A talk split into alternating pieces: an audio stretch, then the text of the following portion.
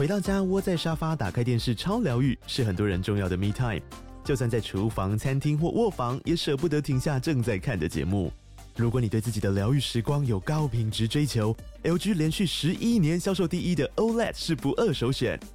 OLED 价格亲民又高质感的 A3 经典系列智慧电视，支援杜比世界与杜比全景声，追大场面的戏剧超过瘾。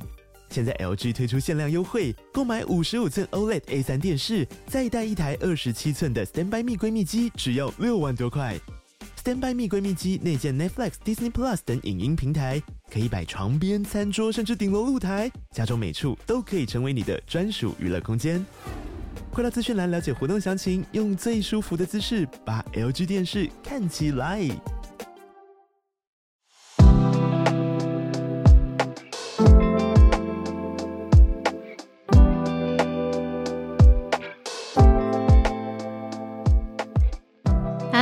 大家早安，大家早，欢迎来到今天十一月二十一号的全球串联早安新闻，我是小鹿，大家早安。呃，今天天气非常非常的好，因为我原本以为。嗯、这一周开始就会早晚温差非常的大，出门已经要把冬天的大衣呀、什么毛衣啊、发热衣都准备好了。但是因为今天早上我蛮早就起床，六点半、七点不到，我就先出去陪我们家的狗狗，就是走一走，然后才发现哇，阳光徐徐，是温暖的秋天天气，所以一开始也把这样子温暖的感觉带给大家。当然，如果呃大家也比较怕冷啊，或者是对于气候变化比较敏感的话，出门还是带一点薄外套啊、注意。易保暖。今天早上的社群啊，我们跟大家聊的是在韩国的一个现象。我不知道大家在韩国旅游的时候有没有观察到路上大家在使用的东西有多少比例是名牌？为什么这么说呢？我们找到了一个数据哦，就是世界各地，尤其是欧洲，嗯、呃，百百年的这些呃。非常高贵的品牌，我们说法国有 Louis Vuitton，然后这个意大利有 Prada，这些最新的数据都公布了出来，在今年也快要结束了嘛，对不对？各个地区精品市场成长最快的地方是韩国，诶，就像那个珠宝的品牌，刚才漏了它，呃卡蒂尔他也说，就是韩国是去年营收增长达两位数的地区。哇，所以，嗯、为什么会有这样子的现象呢？我就非常好奇，就是喜欢名牌这件事情，对于一个文化来说，竟然达到了一个显著性，到底是什么意思？我们就去聊说，在这个，呃，比如说我们韩剧啊，或日常旅游当中，或我们的韩国朋友当中，到底有没有一个所谓叫做金钱至上的价值观？呃，就一个这样子的说法，韩国人呢非常热衷买名牌的原因，部分分析认为说是因为房价上升了。很多年轻人呢觉得说，哎，你比起很辛苦工作哦，韩国的工作压力，尤其是全国的呃的竞争，真的是不在话下啦。你说从考大学开始。要有一个好的工作，然后到底是不是要嫁进好的、有权力的这个嗯豪门等等哦，都是很重要的一个韩剧当中会看到的线索嘛，对不对？那年轻人就觉得说，与其很辛苦存钱买房，倒不如去购买更能够满足自己欲望的奢侈品，更看重物质。好，可是这边我要跟大家分享的一个一个完全相反的一个指标，大家可以对照来看。就是啊，之前早安新闻不是也常常会跟大家讲说，就是 OECD 经济合作发展组织，它里面会做一个各国的幸福度的调查。就是我这个人生活在这个世上啊，就是有很多环环相扣的影响幸福感的层面嘛。有我的工作有没有呃达成自己的目标，跟家人的关系、朋友的关系，嗯、呃，比如说我自己的使命感哦、甚至我的 well being，整一整个各行各个环都会去。呃，contribute 我的这个幸福的感觉。那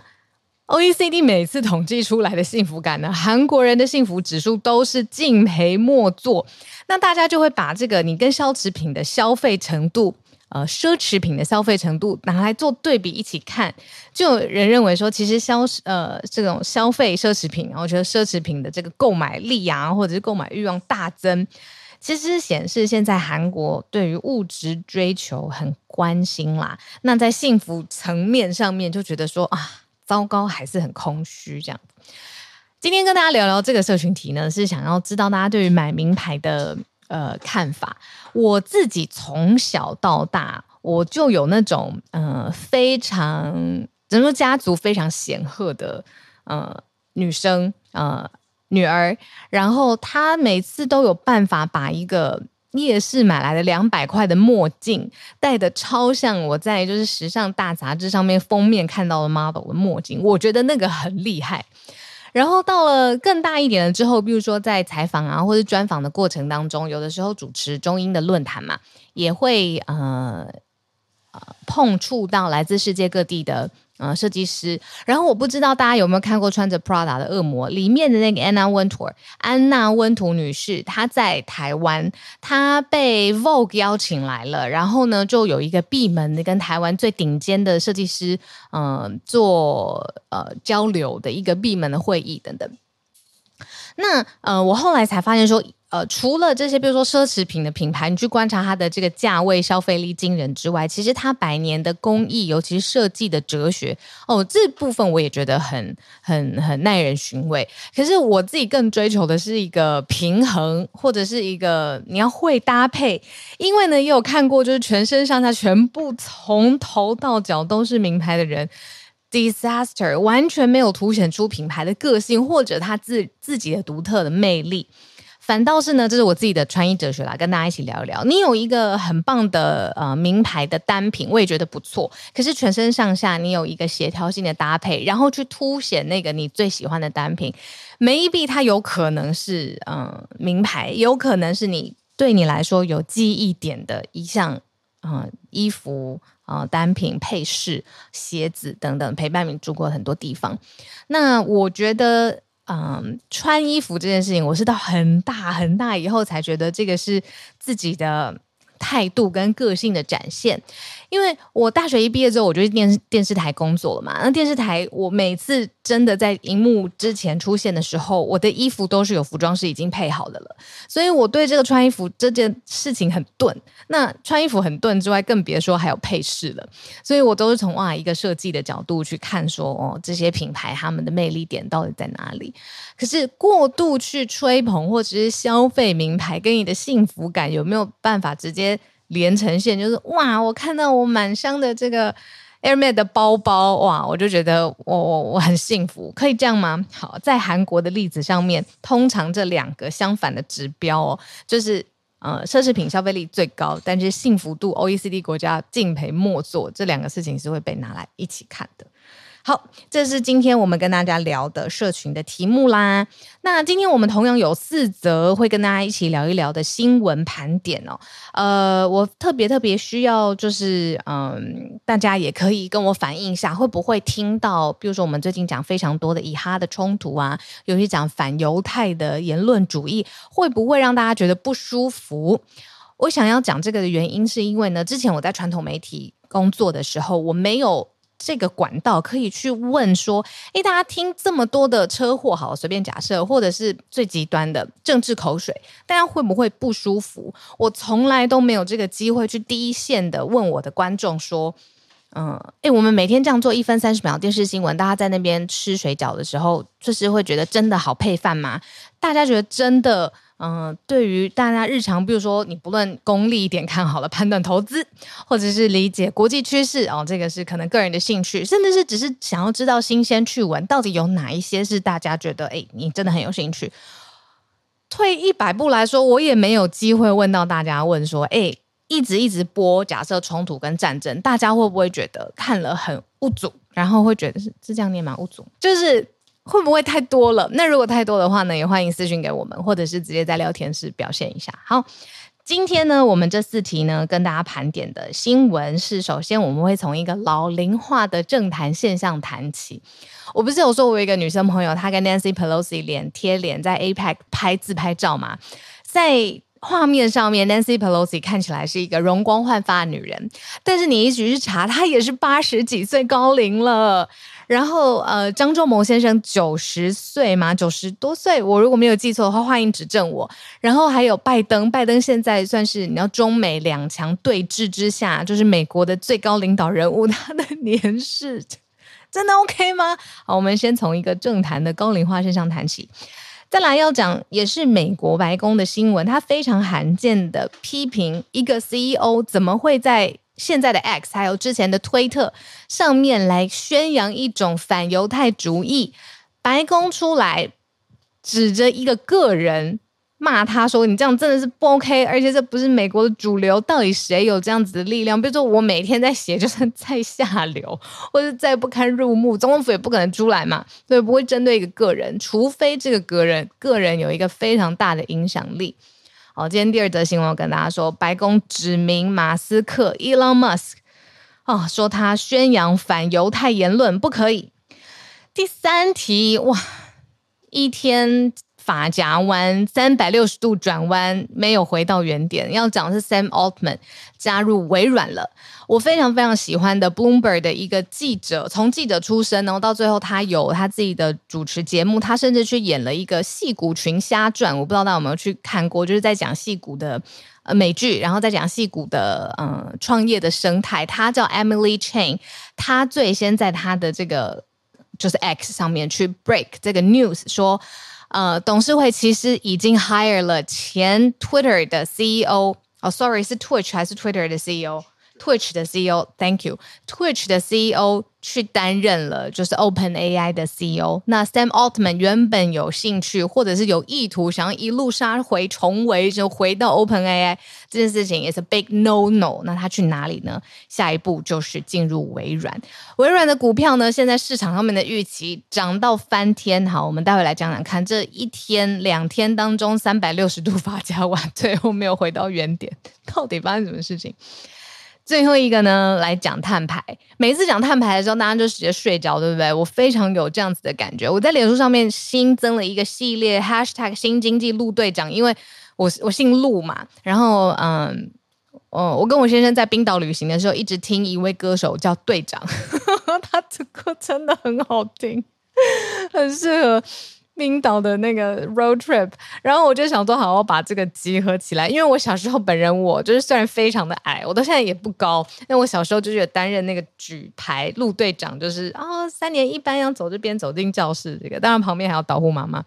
那这个新经济路队长在讲什么呢？就在讲说，现在企业跟政府，尤其是世界各地，在国际政府的层次，也有在讲这个碳排。那我从后台的数据非常清晰的看到，就是说。只要讲碳排啊，净零啊，那个那个按赞都是个位数字，然后触及都是哇，这惨不忍睹，就觉得我我过去十年经营脸书白经营了这样。好，所以我们要找一些比较 sassy 的角度，sassy 的角度来看这个议题。所以我们今天聊的最后议题是，如果把碳排跟贫穷跟富有这个指标交叉放在一起。全球现在百分之一最有钱的人，他们的碳排等同于最贫穷的百分之六十六人口的碳排，一比六十六，安内湖。好，我们准备开始了。今天的第一题呢，我们来讲说，Elon Musk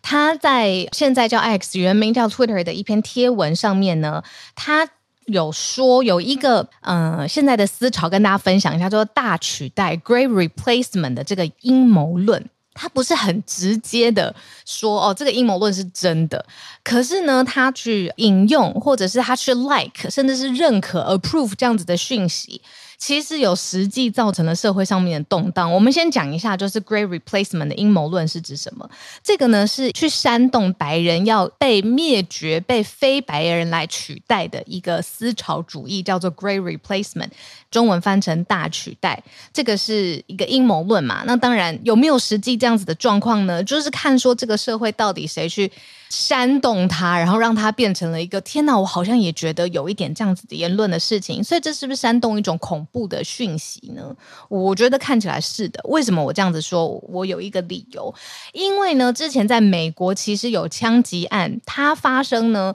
的事情前后，就是他冲进了一个犹太聚会的会众教堂里面扫射犹太人。他的理由呢，就是因为他很担心这个大取代 （Great Replacement） 真的是犹太人。对白人的迫害，那为什么这个始作俑者就是这个枪击案的枪手，他会有这样子脑袋当中会有这样子的呃害怕或恐惧，恐惧到一个程度是他要去扫射犹太人呢？铁定是他日常生活当中有接收到这样子的讯息，有可能模糊不明，有可能是来自于他信任的一个大的 KOL CEO，有可能。他在身处的一个阴谋论的社团当中，越来越呃。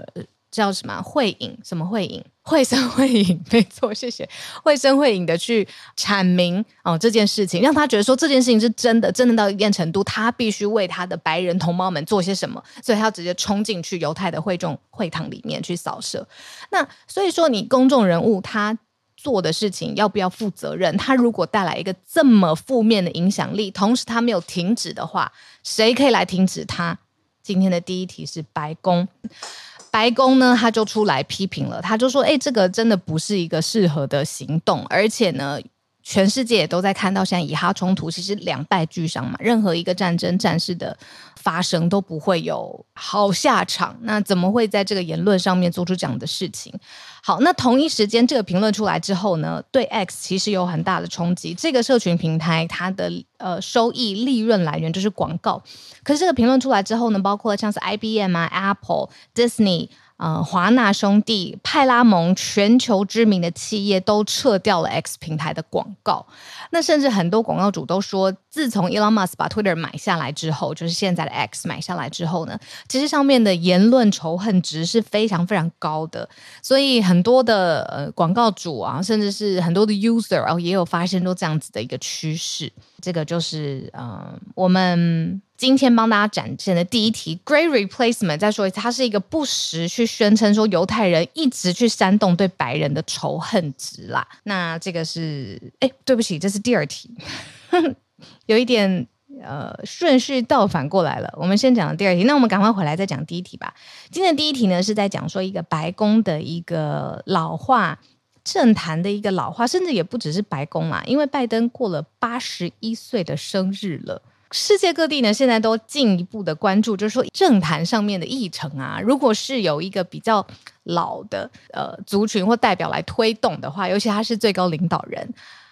当然，我们也可以说，他在政坛当中打滚这么多年，他的一辈子的经验、智慧、判断，都是这个他的时间、他的年纪给他的。可是另外一方面，好担心他的安全是一回事情嘛？很多次拜登在国际记者会上面，呃，你说他言不由衷，或者是他言辞不达意也就算了，就是他还会睡着，是不是太累了，或者什么被媒体发现，或者是他下飞机的时候跌倒，或者他骑脚踏车的时候。那个脚踏车卡到链子叫什么？脚踏车卡到链子的台语叫什么？绕链，然后他就跌倒了，很多。那好，这是安全的，就是他人身安全的一件事情。那另外就是说，哇，这样子的元首真的可以这样子日理万机吗？他的脑袋有没有清楚？拜登总统呢，过了八十一岁的生日了。然后呢，呃，外界就开始因为他过生日嘛，就开始在讨论这个，真的不是一个很讨喜的事实，就是他是一九四二年出生的，他现在呢是美国史上最年长的总统。当然，我们现在在讲这个台湾自己的总统选举，都已经非常白热化了啦。我跟我我我身边的朋友，我们很怕，我很怕在公共的场合当中聊到政治，但是我真的忍不住，这样私底下跟我的朋友也会在聊说，哎，大家对于现在的，你知道这个气氛分啊，或者是这种压线的紧绷感的感觉是什么？群组呢，很多话讲来讲去的这样。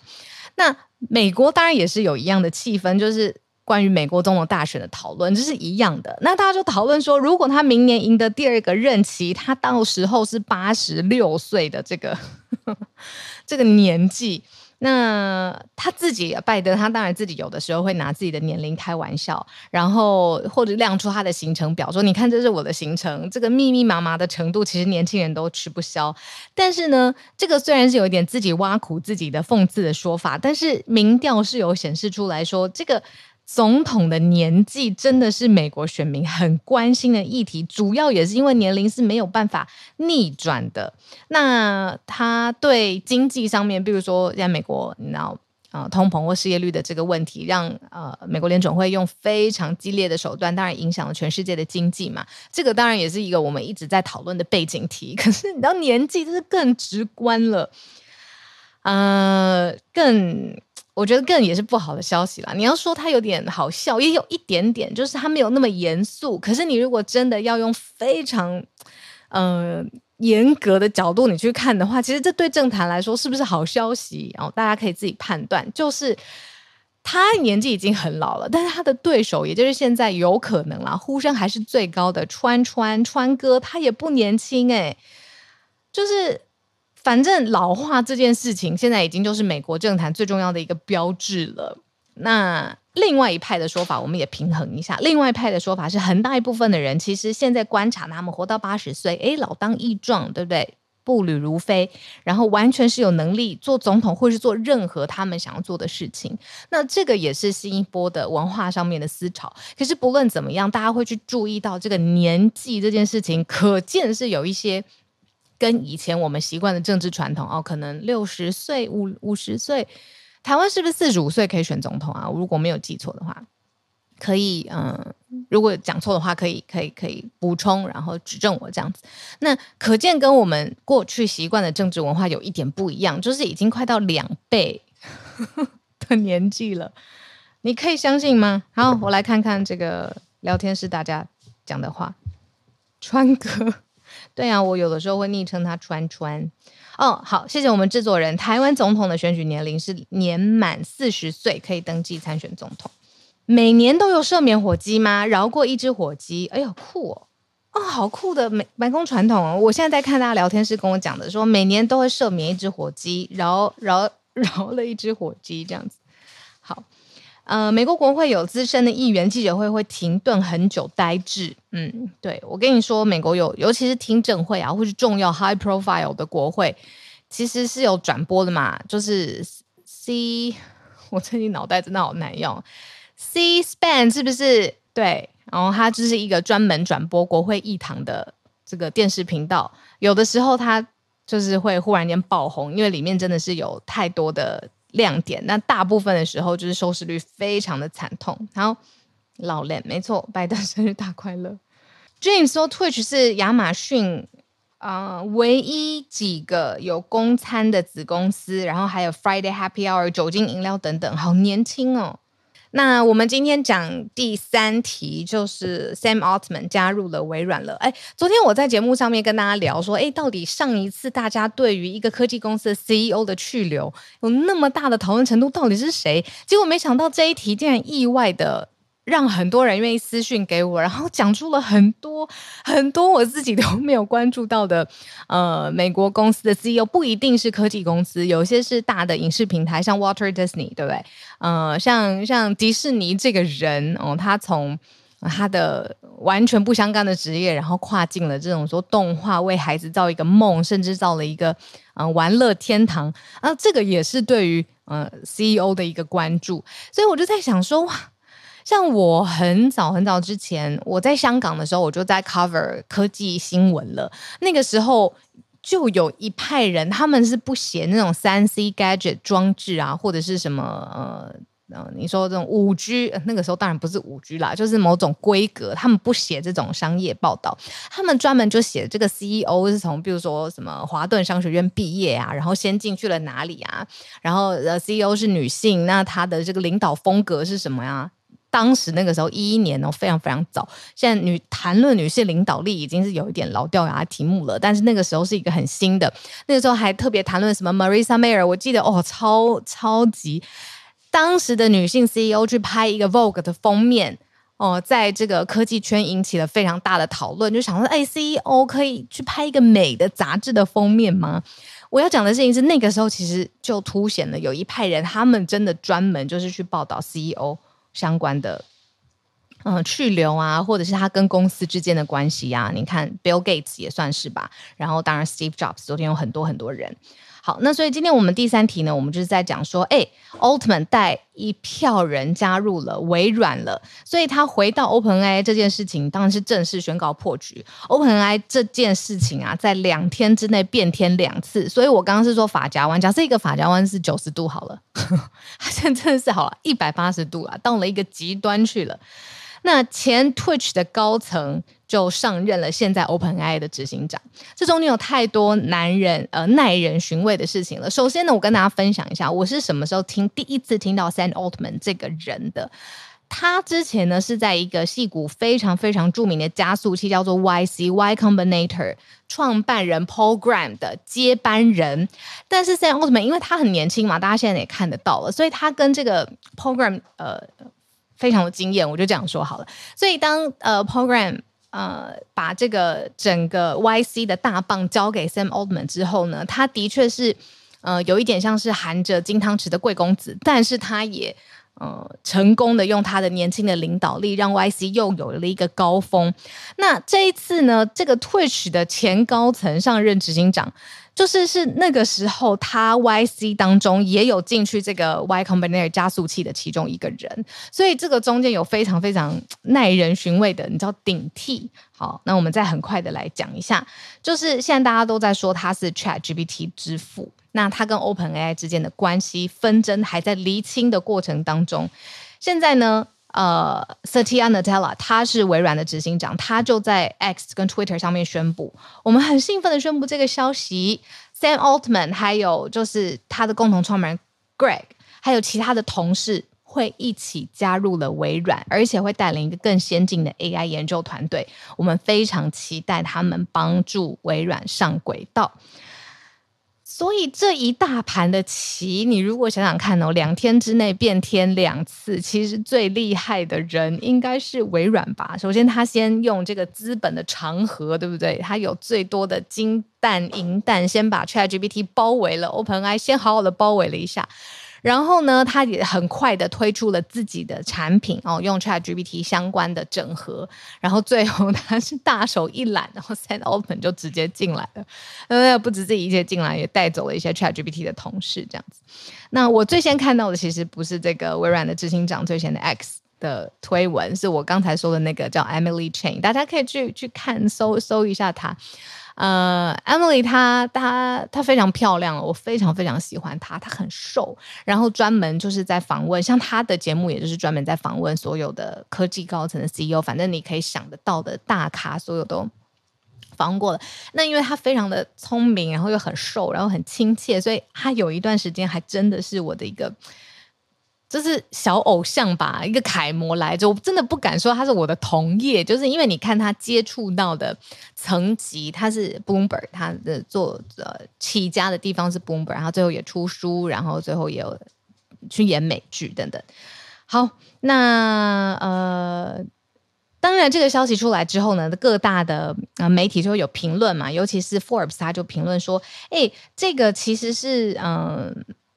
会引发一个离职潮诶，因为明明很明显，就是投资人或者是现在 OpenAI 里面的内部的高层的主管，其实是有一派是非常支持 Sam Altman 的。可是呢，最后董事会协调的这个结果呢，OpenAI 他们自己的董事是找了这个前 Twitch 的高层去上任嘛。那这件事情呢，呃，根据 Emily Chang 的报道呢，这个 Sam Altman 也是你知道，忽然之间得知这个消息，然后微软就赶快大脚一跨上前，把 Sam Altman 揽进来。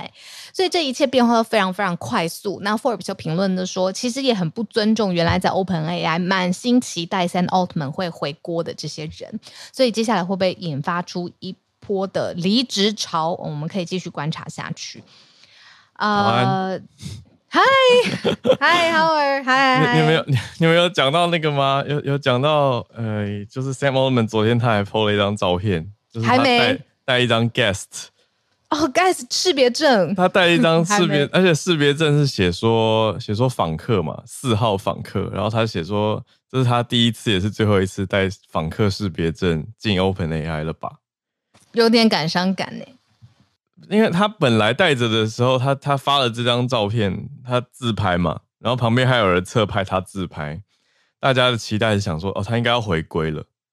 就是就是这么的峰回路转，结果根本不是。就过不久是 Microsoft 的 CEO 发文，嗯、就是 Satya Nadella，他先那个抢先一步嘛，等于是把把 Sam Altman 列入了麾下。对呀、啊，嗯。大脚一跨，所以他到底是惹到了谁？然后到底是谁破釜沉舟的做出了这个决定？而且甚至是没有要跟他拟购让他回国，是直接找了一个别人去接任了。嗯、我觉得这个，因为他变化的速度很快嘛，非常。然后呃，也有很多很多细节。我觉得这两天应该会有更多的事件、人名出现，这样。对啊，就美国时间礼拜五的发突发嘛。那过了一个周末之后，在美国时间礼拜礼拜天的消息，礼拜一，嗯，对，然后 微软的股票股价也是 有往上冲。对，那我特别想讲的事情是，微软股价竟然往上冲，那它其他的这些科技大巨头的竞争对手们，现在真的是有点岔起来，就是说，它等于是有一个非常强大的呃三雄们带来的同事要进去微软做 AI 了嘛？那我想跟大家聊一下，就是 Google 他们也其实蛮集中他们的火力在拼 AI 的。我为什么特别提 Google 呢？嗯、其实因为 Google 它是做搜寻引擎的，最现在当代最好的搜寻引擎。它老实说，它应该要更有能力，比如说做呃语言的 model 啊，或者是去做更好的这个 AI 的产品。我自己是这样理解的啦。可是我再去爬书，就是 Google 他们内部，尤其是对于 AI，才发现他们谨慎到不行。过去其实有推出过几次，呃，一四年、一六年都有推出过几次，然后但是内部都有员工去。大力的反弹，或认为说应该要有很好的 AI 的伦理委员会，嗯、然后要有很好的 AI 伦理的道德家来，呃，不是伦理啊，就伦理家去研究，就是到底怎么样才是一个好的推行的方法。但是现在呢，因为实在是情势去逼着他，现在 Google AI 已经合并了两大的部门，呃，DeepMind 跟 Brain 一起要就是做，把这个 AI 的产品更做得更好。毕竟微软现在已经会有一个很好的。你知道军师加入了，嗯，对啊，你讲这个点非常非常有趣，因为 Google 的确很小心，他们对于自己 AI 产品内部，我们以前讲过嘛，我们不是诶，在早在 OpenAI 红起来之前，我们就讲过一次，说曾经 Google 内部一个离职的工程师对外传说，他觉得他们家 Google 自己家的 AI 内部测试软体好像有感知。对，好像有是嗯，感觉自我意识，就就是他有自我意识，然后就很很紧张、很担忧，然后 Google 还出来灭火啊等等。但我觉得，嗯，现在因为 OpenAI 相相反的，则是让大家觉得它的发展冲得很快嘛，从三点五到四，嗯，说的越越来越像人，嗯、大家都很强调说这个 LLM 是 human-like text，就是像人一样的。文字，可是其实还是有一派人是抱着怀疑的态度，觉得说 OpenAI 这个商业模式真的撑得下去吗？因为它每一次的用户使用，其实就对公司来说会产生很大的成本。呃，就是公司的你说用运算也好，或者是它伺服器的使用，都是很大的成本，所以很烧钱啦。那每个月它只收用户，呃，二十多美金。嗯，这样的订阅户几乎快要无限次的感觉，虽然它有设定一个使用量，嗯、可是就是真的有办法支撑他们的营运吗？这其实不确定，很多人在想的。对，那也许 Microsoft 打的是另一盘棋，他们会觉得先抢下来再说，但还是太多细节都没有跟外外部讲啊，就是你讲的这些都在两三天之内电光石火的发生。但是昨天我也被别人提醒，就是说。一个基金会，OpenAI，它毕竟是一个基金会哦，它内部的 CEO 到底董事要他走，要他留，他需要跟外界交代清楚吗？就是我们又不是他的股东，他又不是一个，就是拿，就是像政府，如果啊谁去谁留，纳税人的钱，希望他留他走，可能需要一个明确的交代。那它也不是一个完全的闭锁的私人的企业，它毕竟它影响的事情，那大家都在讲说哦，AI 跟人类之间的关系是什么？那还有是 ChatGPT 之父嘛，它的确是有这样子的一个高度，所以大家才会有这么热烈的讨论。这样，嗯，不过他们也已经从以前比较不盈利的转向盈利化了，所以有有的确是在这几年之内有蛮多的转变跟转折。就别不要忘记，马斯克以前还是 共同创办人跟董事会重要成员。这一出戏呢，如果这个 Elon Musk 又回到 OpenAI，那真的就是转三百六十度了。这是一个笑话，我试来练习讲讲看。每次人都说这是一个什么，这真的是我真的吓歪我了。事情有三百六十度的转变，然后下面就会有一个人默默写说：“你三百六十度的转变，你就是回到原点了，转一圈。”所以其实你应该是。一百八十度的转折，这样子对才比较好，不要讲到三百六十度的转折。但如果以这个 case 来说，当然现在是不可能的啦。昨天如果发展到一半，就说 Elon Musk 回锅 OpenAI，那这个真的就是三百六十度的转折。这就是在比编剧了。最近实在是啊，让大家觉得到底怎么这么多这么多情势急剧的变化。好。那我们准备切到最后一题吗？最后一题没问题，来。那今天的第四题是讲一个蛮惊人的数据，讲的是全球百分之一的人口，他们的碳排竟然相当于，应该说最富有的百分之一的人口，他们的碳排是跟最贫穷的百分之六十六人口相当啊、这个报告跟这个结果一出，大家第一眼就会觉得哇，好像在仇富。不过我们了解一下它的来龙去脉是怎么一回事，是国际性的慈善组织 Oxfam。乐施会，Oxfam International，乐施会他们发的一个分析呢，他们在讲的就是讲说，你看百分之六十六就是全球三分之二左右的贫穷人口，最贫的人口，他们产的碳排跟最有钱人的碳排是不成比例的。那报告的共同作者叫做 Max Lawson，劳森，他就讲说，你对抗气候危机是大家都知道，可是他还是想点出这个差异。他说，越富有的时候，其实越容易可以减少个人投资跟你个人的碳排。那比如说，你有钱可能不需要第三辆车，或是不不投资传统的你说石化产业或水泥产业，这都是一个角度，这都是劳森他讲出来的。那他的报告名称其实也非常的非常直接，它叫做百分之九十九人的星球，A Planet for Ninety Nine Percent。啊，讲的是 climate equality 气候平等，它的资料基础是斯德哥尔摩的环境研究所 Stockholm Environment 啊 Institute。那研究是到二零一九的数据截止，那就去比较不同收入族群的消费碳排。那他定这个报告的时候，因为哎上个礼拜室内也讲过嘛，COP twenty eight 已经快要到了，这个月底下个礼拜就会举办了，所以他也选这个时间来发布。他讲出来说，全球百分之一的有钱人，大概是他的碳排，呃，百分之一大概占，因为现在全球大概七十八亿人嘛，所以百分之一大概是七千七百万人。哦，这样抓出来，其实好像也还蛮多的。嗯嗯，就是三三个台湾哦的的人是百分之一有钱人，他们的消费产生的碳排是占全球百分之十六，是相当的高。嗯，所以算是一个给大家的反思吧，就是 我们。我们听众当中应该有一些，应该也会落到这个 百分之一里面哦。就是每次听百分之一，大家都会觉得啊，不是自己啊，不是我。嗯、对，可是你说全球抓七千七百万最有钱的，我觉得有机会。对，所以总之也不是说啊要针对百分之一的人，而是大家都可以做出一些选择。我觉得只要是能够选择要不要有什么第多余的。多余的，比如说什么第三辆车，或他讲的这个，嗯嗯嗯嗯嗯，对啊，要不要？我觉得你讲的这个多余的很好哎、欸，嗯、因为我觉得消费者可能会有一个感觉，就是、嗯、哇，我的这个都市或文明的生活习惯也不是我一个人说了算的，那也这样子生活了一阵子，好久了嘛。那忽然之间，因为社会的思潮或者是研究出来科学的呃证据，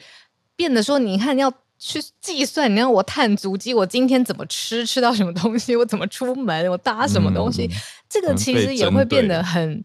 嗯，好像如履薄冰的感觉，嗯、所以我觉得用一个多余的，如果其实你用不到，嗯、或者你并不需要这样子生活，从这个地方开始减，我觉得那个心理的阻抗会好一点。嗯嗯，哎、欸，不错哎，嗯、我讲的时候没有想到，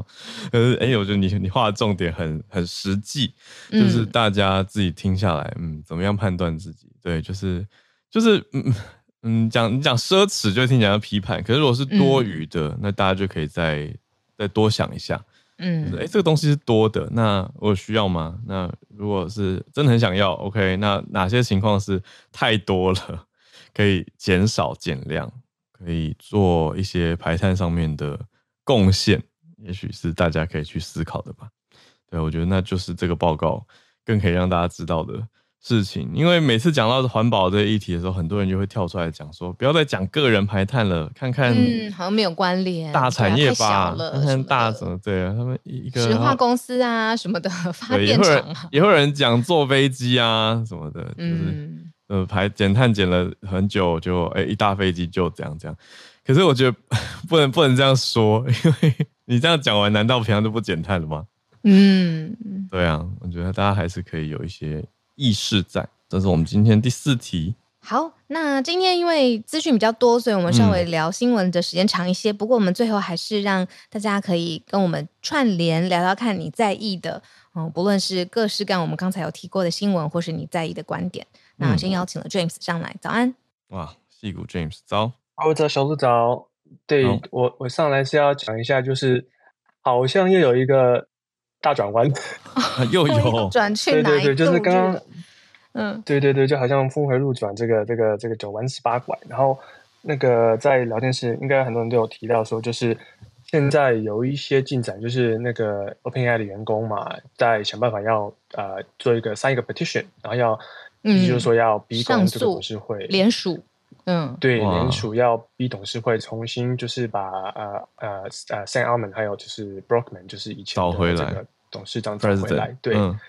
对，然后呃，在差不多一个小时前，那个 Microsoft 微软的 CEO 嘛，啊，Satya Nadella，他就是在也是 Emily Chen，就是小鹿你刚刚提到的，嗯，我很喜欢的，嗯，对，在他这个现场的这个 interview 上面说，好像这个 OpenAI 的这个呃呃呃不是微软的这个 offer 要把 Sam Altman 弄进来，这个 offer 好像还没有 finalize，意思就是说，目前就是给他们决定说他们要怎么做，他意思就是说。呃，OpenAI 的员工还有 OpenAI 的这个管理阶层，还有这个董事会要做这个决定，所以看起来不是 setting stone，就是还有一个转弯的一个机会。嗯、对，然后这个 petition 我是觉得就非常有趣了。然后呃，另外一个很有趣的东西就是说，呃，当时就是把 Altman 弄出去的一个很重要的人物，就是这个 Ilya Sutskever，就是他们的 Chief Scientist。嗯，当时就是因为他。推动了这件事情，就是董事会总共有六个人，嗯，然后他是其中一个不是这个呃非员工的董事会成员，嗯，所以四比四比二，然后把 Altman 还有呃这个 Brookman 弄出去，Altman 和 Brookman 是剩下的两个董事会成员，嗯，所以他是唯一一个员工的董事会成员，呃，表示就是要支持这样子的一个行行为这样子，然后他是。呃，值得一说的，他是当时这个 AlexNet 在二零一二年就是开始这个 AI 的这个风暴的的那个创作者之一，就是跟这个 Gregory Hilton 这个 AI 教父一起的他的学生这样子。然后他呢，在今天呢，啊、呃，他他他他他正式的这个呃翻盘了，对他他决定要回去支持 Altman，呃，回到回到 OpenAI，对，所以现在董事会变成三比三，然后就是打打住了这个呃 lock lock 住了这样子。然后说，就说不定就是只要其中有一个非非这个非员工的董事会成员决定要支持 Altman，就会翻盘了。然后这个我们就会回去 OpenAI 这样子。然后值得一提就是说，OpenAI 它的董事会的结构就是比较特别，它有三个员工的，三个非员工的这个董事会成员。原因是说，他不想要就是全部的 OpenAI 的决定都是以呃内部盈利为目的。嗯，对。对，所以说他三个非员工董事会成员，他们其实是被禁止拥有 OpenAI 的股票的。然后这三个是、嗯是呃，我可以说一下，呃，是 Quora CEO 一个问答的平台叫做 Adam D'Angelo，然后一个叫 Former GeoSim System 叫做 Tisha McCauley，还有一个 Helen Toner，看起来就是呃乔治城大学的一个一个看起来是教授吧。嗯，第三个目前还是反对这个 Sam Altman 回来当 CEO，然后看起来外界来看，好像当时被逼宫的原因是因为说，呃，这些董事会成员觉得说，OpenAI 开始朝就是商业化的角度已经太快了，然后没有注重到伦理上的一些问题。嗯、然后最近发生的这个 OpenAI 它有个 Death Day 嘛，然后它有推出新的 GPT 功能啊等等之类的。嗯、对对对。然后它其中有一个就是分享盈利的一个装的一个一个设置，就是可能可以让开发者。做 GPT 的一些机器人，然后来分享一些盈利，啊、嗯，他们觉得这个对他们就是 OpenAI 一开始的 charter，一开始的他们的这个 goal 这个目标，嗯啊，其实是不吻合的。他们一开始目标是要做这个 AGI，就是呃呃呃 artificial general intelligence，对对对，嗯、就是一个比较 general 的一个一个，就是有就是像电影里面那种 AI 的概念，就什么都知道，嗯、什么都能做那种概念。通用 AI，他们是要，嗯，对他们是要做这个 AI，然后。来 benefit all mankind，就是所有人全人类的，嗯，对，其实不是商业化，所以他们觉得说、嗯、这一步已经走得太快太远了，他们觉得要停止，要暂停，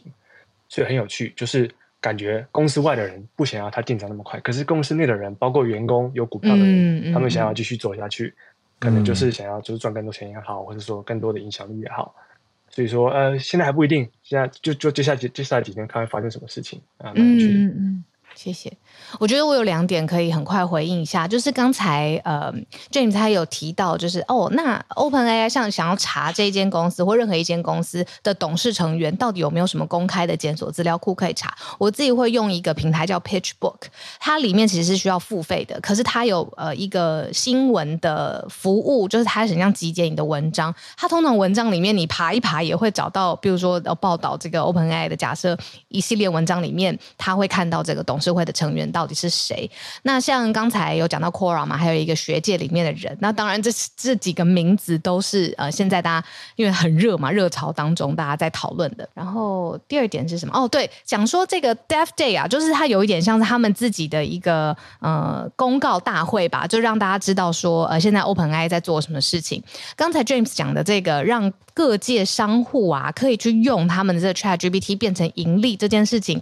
我们是有朋友在上面说，其实他在治安这一块做的非常的不好，也就是我愿意让 ChatGPT 可以呃在我的比如说商业的平台上面发挥功能，但是同时我的呃客户的隐私。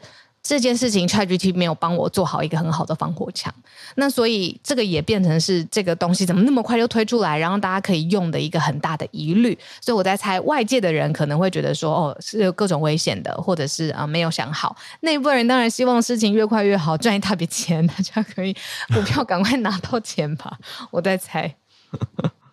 啊，这真是变化很快。我们才一边在讲的时候，James 已经带来更新的。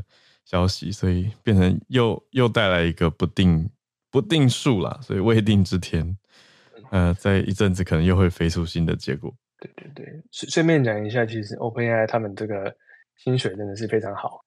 哦，有外外界有在就是猜测，可能差不多是在年薪一百万美金左右，就是工程师这样子，然后当然是非常非常非常多，然后。对，就是普通可能很好的工程师，像是在顶标的呃给薪水的地方，像 Netflix，他们可能就给五十万美金，他整整多了一倍。然后多了一倍之后呢，未来股票真的上市之后，可能又会再翻。然后 OpenAI 当然就是他们说 cap 呃 revenue 还是 cap profit 的 organization，对，最多可能可以涨一百倍这样子。所以那当然一百万美金涨一百倍，嗯，那那那可能未来三代都不用工作了这样子，百分之一有钱人。确定，对，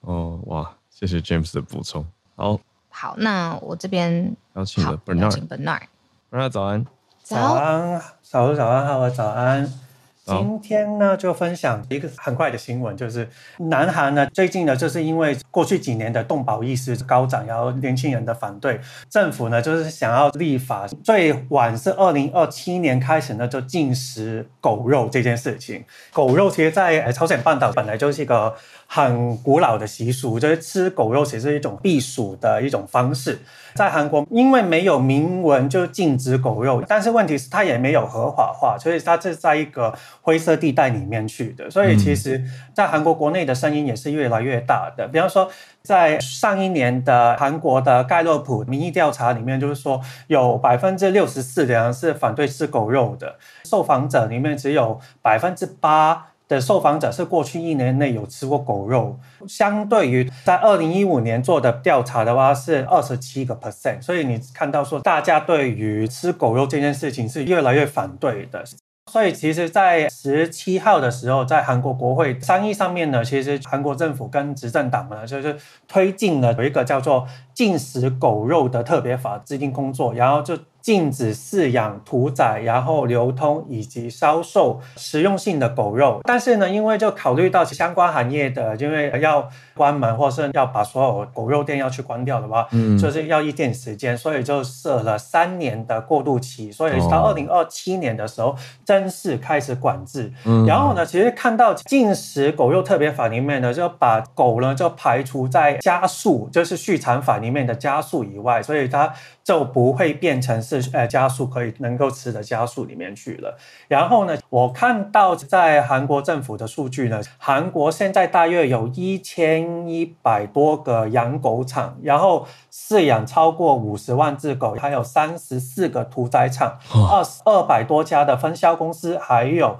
一千六百多家的狗肉的供应餐厅，所以就看到其实这蛮多的。但是呢，这个呃，韩国政府其实一直在讨论说想要去实行这个法律的，但是因为就是很多的，就是业内人士的抗议，然后。对于就是农民或是老呃就是餐厅老板的生计和担忧，所以没有办法实行。所以其实拖到现在，终于就是把这个禁食狗肉这件事情，终于可以开始立法了。然后呢，因为对于这个立法之后啊，会影响有一些的生计嘛，所以后面政府呢，对于准备说用用一些财政的资源去支援那些相关的业者，让他们在转型。变成是普普通的呃餐厅也好，或是或是变成是他们本来就可能是一